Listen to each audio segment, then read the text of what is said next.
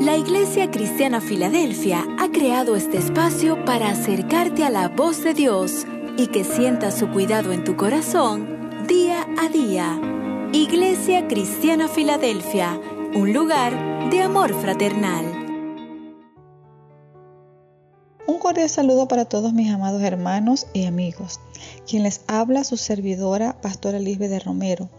Y hoy quiero compartir con ustedes un devocional, el cual he titulado No te desenfoques del propósito de Dios para tu vida. Y nos basaremos en Hebreos 12 del 1 al 2 y dice así la palabra de Dios.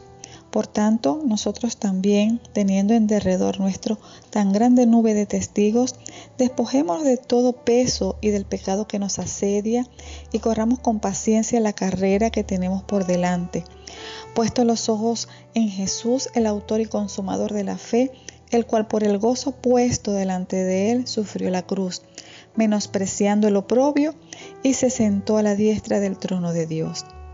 Hoy en día el enemigo está levantando distracciones en contra de los hijos de Dios a fin de que nos desenfoquemos y no cumplamos el propósito para lo cual fuimos llamados. A través de estas distracciones el diablo quiere robarte el acceso divino a las bendiciones del Señor para tu vida. Cuando Dios se manifiesta en nuestras vidas es con el propósito de que estemos enfocados solo en Él y en obedecer a su, a su, palabra. Es de aquí que la fe crece y las bendiciones de Dios fluyen y esto no permitirá que el enemigo te robe la paz y las bendiciones. Ahora bien, hay cosas que causan tal desenfoque y estas son las distracciones. ¿Y qué es una distracción? Una distracción es algo que te impide cumplir con tu meta, llamado o destino. Una distracción puede ser una persona, un lugar o una cosa, un pensamiento que te entretiene, una enfermedad, un problema familiar, problemas en el trabajo y quizás dentro de la misma iglesia. Las distracciones se intensifican cuando has perdido la convicción de tu identidad, llamado o asignación. Debes estar persuadido de que Dios aún no ha terminado la obra que Él comenzó en ti. El Señor está perfeccionando algo grande en ti que será de bendición para las personas que te rodean. Recuerda, las distracciones siempre vienen cuando estás más cerca de tu bendición. Ahora bien, ¿por qué vienen las distracciones? Las distracciones vienen con el propósito de desgastarte para que no corras con paciencia la carrera que tienes por delante. El diablo quiso desgastar a Jesús a través de las ofensas. Cuando Jesús iba rumbo a la cruz, Él no miraba la cruz ni las ofensas. Él te estaba mirando a ti y a mí. Su enfoque no pudo ser movido por las ofensas.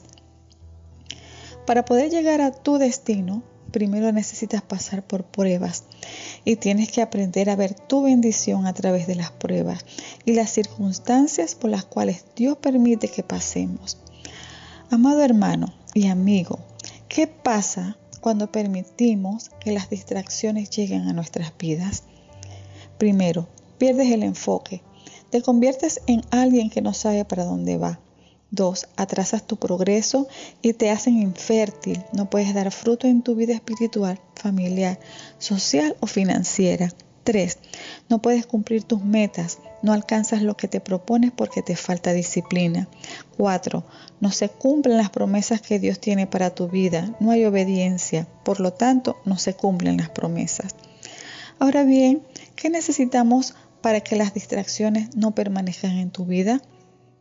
Necesitas buscar las cosas de arriba y fijar tu mente en ellas.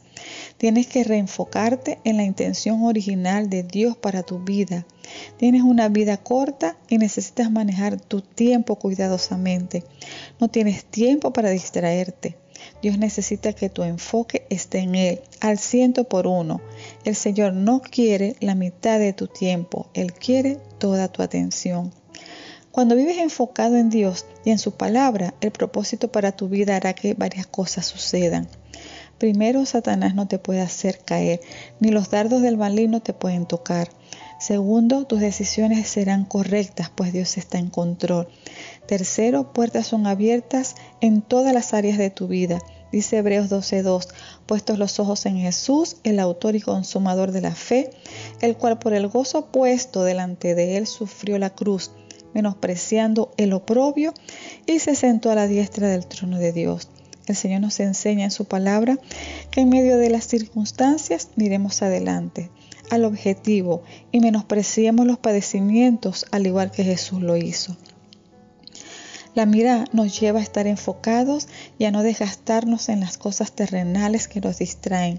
Cuando ponemos la mirada en las cosas de arriba, entramos en la dimensión espiritual de lo sobrenatural y nos posicionamos por encima de lo terrenal y comenzamos a ver el cumplimiento de sus promesas.